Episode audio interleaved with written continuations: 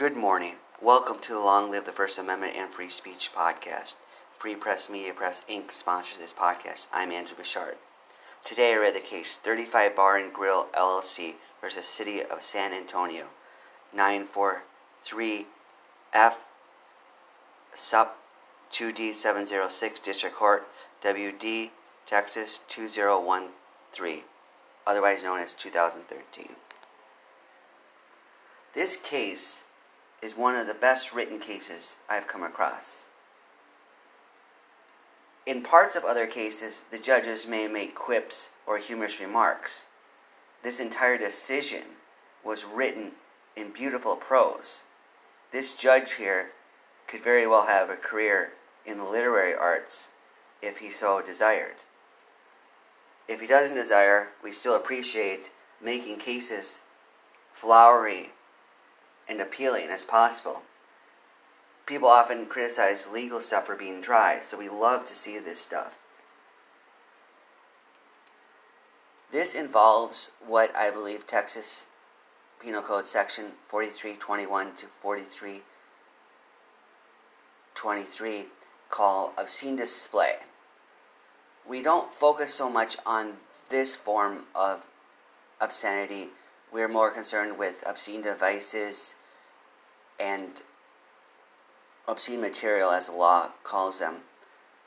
We have discussed strip clubs before, and this in particular seems relevant, so we're going to deal with it.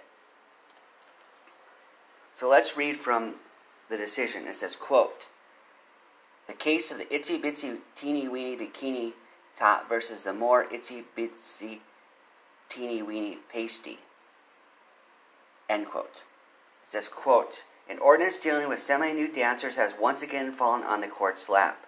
The city of San Antonio City wants exotic dancers employed by plaintiffs to wear larger pieces of fabric to cover more of the female breast. Thus, the age-old question before the court, now with constitutional implications, is does size matter? End quote. There you go, my friends. This is good stuff. Also, this judge continues, quote, Plaintiffs clothe themselves in the First Amendment seeking to provide cover against another alleged naked grab of unconstitutional power. The court infers plaintiffs fear enforcement of the ordinance, which stripped them of their profits, adversely impacting their bottom line. Conversely, the city asserts these businesses contribute to the reduced property values, violent crime, increased drug sales, prostitution, and other sex crimes, and therefore need to be girded more tightly. Plaintiffs, and by their extension, their customers seek an erection of a constitutional wall separating themselves from the regulatory power of city government. While the court has not received amicus curiae briefs, the court has been blessed with volunteers known in South Texas as Curious Amigos to be inspector generals to perform on site visits at the location in question. However, they would have enjoyed far more the sight of Miss Wiggles, truly an exotic artist of physical self expression even in her 80s when she performed fully clothed in the 1960s at San Antonio's Eastwood Country Club. Miss Wiggles passed away October 14, 2012, at the age of 90. End quote. Like I said, I have not seen a case like this. So, what issues arose? It says, quote, in 2009, operators of certain adult entertainment clubs sued in state court challenging the ban on nude dancing as a violation of the entertainer's right to free speech. End quote. We love to see free speech protections here. Awesome, awesome, awesome. 35 Bar and Grills LLC, I see from the title. From those corporation and LLC books I've read, it's important to have liability. And this goes to show, friends, it's not just an abstract academic thing to get liability it can help in cases like this. If your strip club is sued, you could be in deep trouble if you don't have liability. If it's a sole proprietorship, it could be bad. It also says, quote, in order to avoid being classified as human display establishments, plaintiffs changed their dancers' attire to G-strings and pasties over the areola of the female breast. Doing so enabled them to operate their dance hall licenses, uh, operate under dance hall licenses instead of having SOB status and having to obtain permits, reconfigure buildings, and possibly relocate.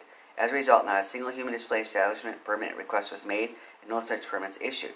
In 2012, the city enacted Ordinance 2012 12-06-0934 amending Chapter 21 because certain businesses feature adult dance entertainment have found a way to circumvent the restrictions set forth in the 2005 ordinance. End quote.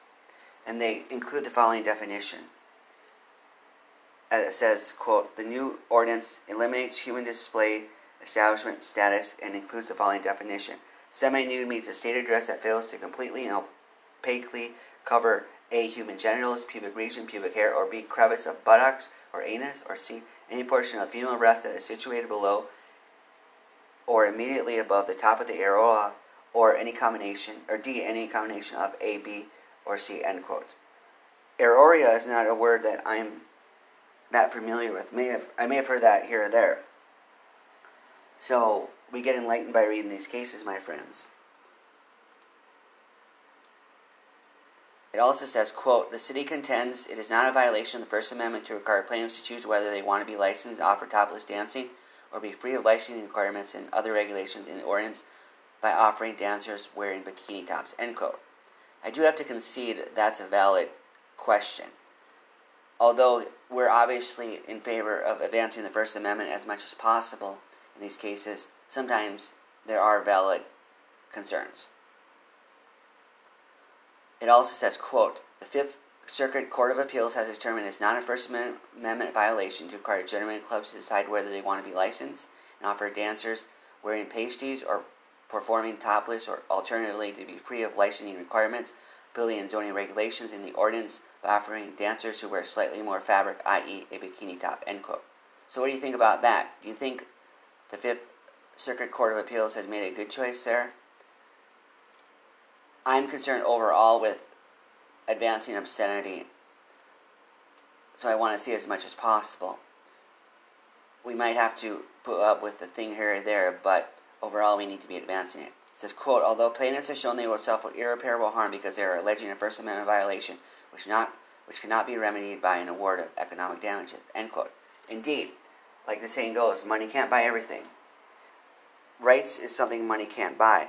In fact, to put this in the broader perspective, I don't feel calling to eliminate world poverty. I've seen some of it, and that's a complex thing from my view, causes of it and the remedies of that.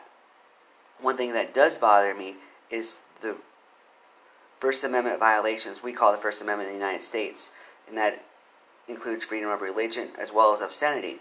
And it breaks my heart when other countries and sometimes our country in limited circumstances, violate freedom of religion. I don't care if you have a million dollars, a billion dollars, a trillion dollars. You can live in palaces and not have freedom of religion, and you're still in a terrible state. Whereas a very poor person in the world can still have freedom of religion. So ultimately, the judge says, quote, to bare or not to bare, that is the question. While this court finds these businesses to be nefarious magnets of mischief, the court doubts several square inches of fabric will stanch the flow of violence and other secondary effects emanating from these businesses. Indeed, this case exposes the underbelly of America's Romanesque passion for entertainment, sex, and money, sought to be covered with constitutional prophylaxis. Alcohol, drugs, testosterone, guns, and knives are more likely to be causative agents than the female breast, proving once again that humans are particular, a peculiar lot but the case law does not require causation between nudity and naughtiness. End quote. They have a really long appendix in this case. In fact, the appendix is longer than the decision of the trial itself. They say, they talk about what happened here, how these businesses of strip clubs and such filed for an injunction and they invoked the Texas Constitution as well as the First Amendment.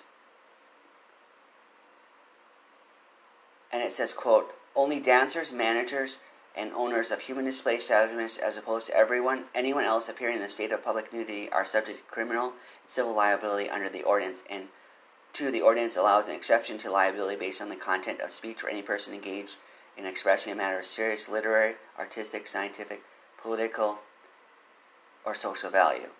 End quote. Good point. It's something I wouldn't have thought of arguing, so I applaud them for making that assertion.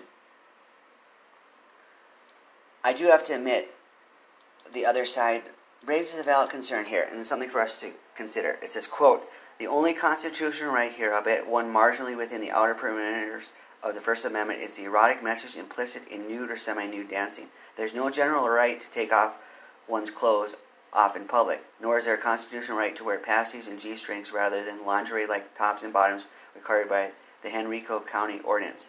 Thus, we cannot ask whether requiring slightly more clothes restricts the erotic dancer's right to be less clothes. Being in a state of nudity, after all, is not an inherently expressive condition.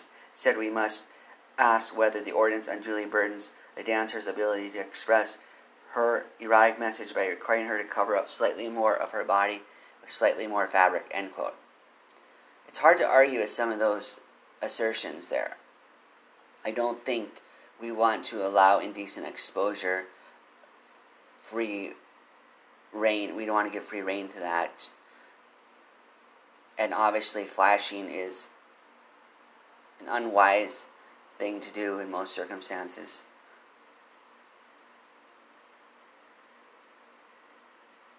So they say, quote, the court has weighed the remaining factors and determined the plaintiff's threatened injury does not outweigh the interests of the cities and the public, and the order concerning preliminary injunction is supported by the factual record and case law, end quote. And also, they say the following at the end. Accordingly, quote, accordingly, the request for a preliminary, preliminary injunction is denied. Should the parties choose to string this case out to trial on the merits, the court encourages reasonable discovery intercourse as they navigate the peaks and valleys of litigation, perhaps to reach a happy ending. End quote. So, what do you think about this? Do you think the plaintiff should have won? Do you think they should have gotten that, what they sought? I certainly think this is one of the more entertainingly written cases, while at the same time, it does address the legal issues that need to be addressed. So it's a great brief, and it shows that judges can have quite the interesting approach to things. 35 Bar and Grill LLC, the member owners of the LLC, very well might be going to First Amendment heaven. Now, I don't want people to come back to me and say, after they found out something happened to one of these people I discuss in these cases that social judge did a bad thing. Why are you applauding them? Obviously, I'm not researching the background in every single individual, so it's very possible one individual I praised in one of these cases did something bad, really, really bad, undeserving of heaven, at least being unrepentant. So that's why I try to say maybe fighting the fight, the good fight of the First Amendment, is likely to land you in First Amendment heaven, as well as long as you don't do evil deeds that are not covered by the First Amendment. So, how will you advance the First Amendment, freedom of speech, and third parties today? Long live the First Amendment and free speech. Goodbye.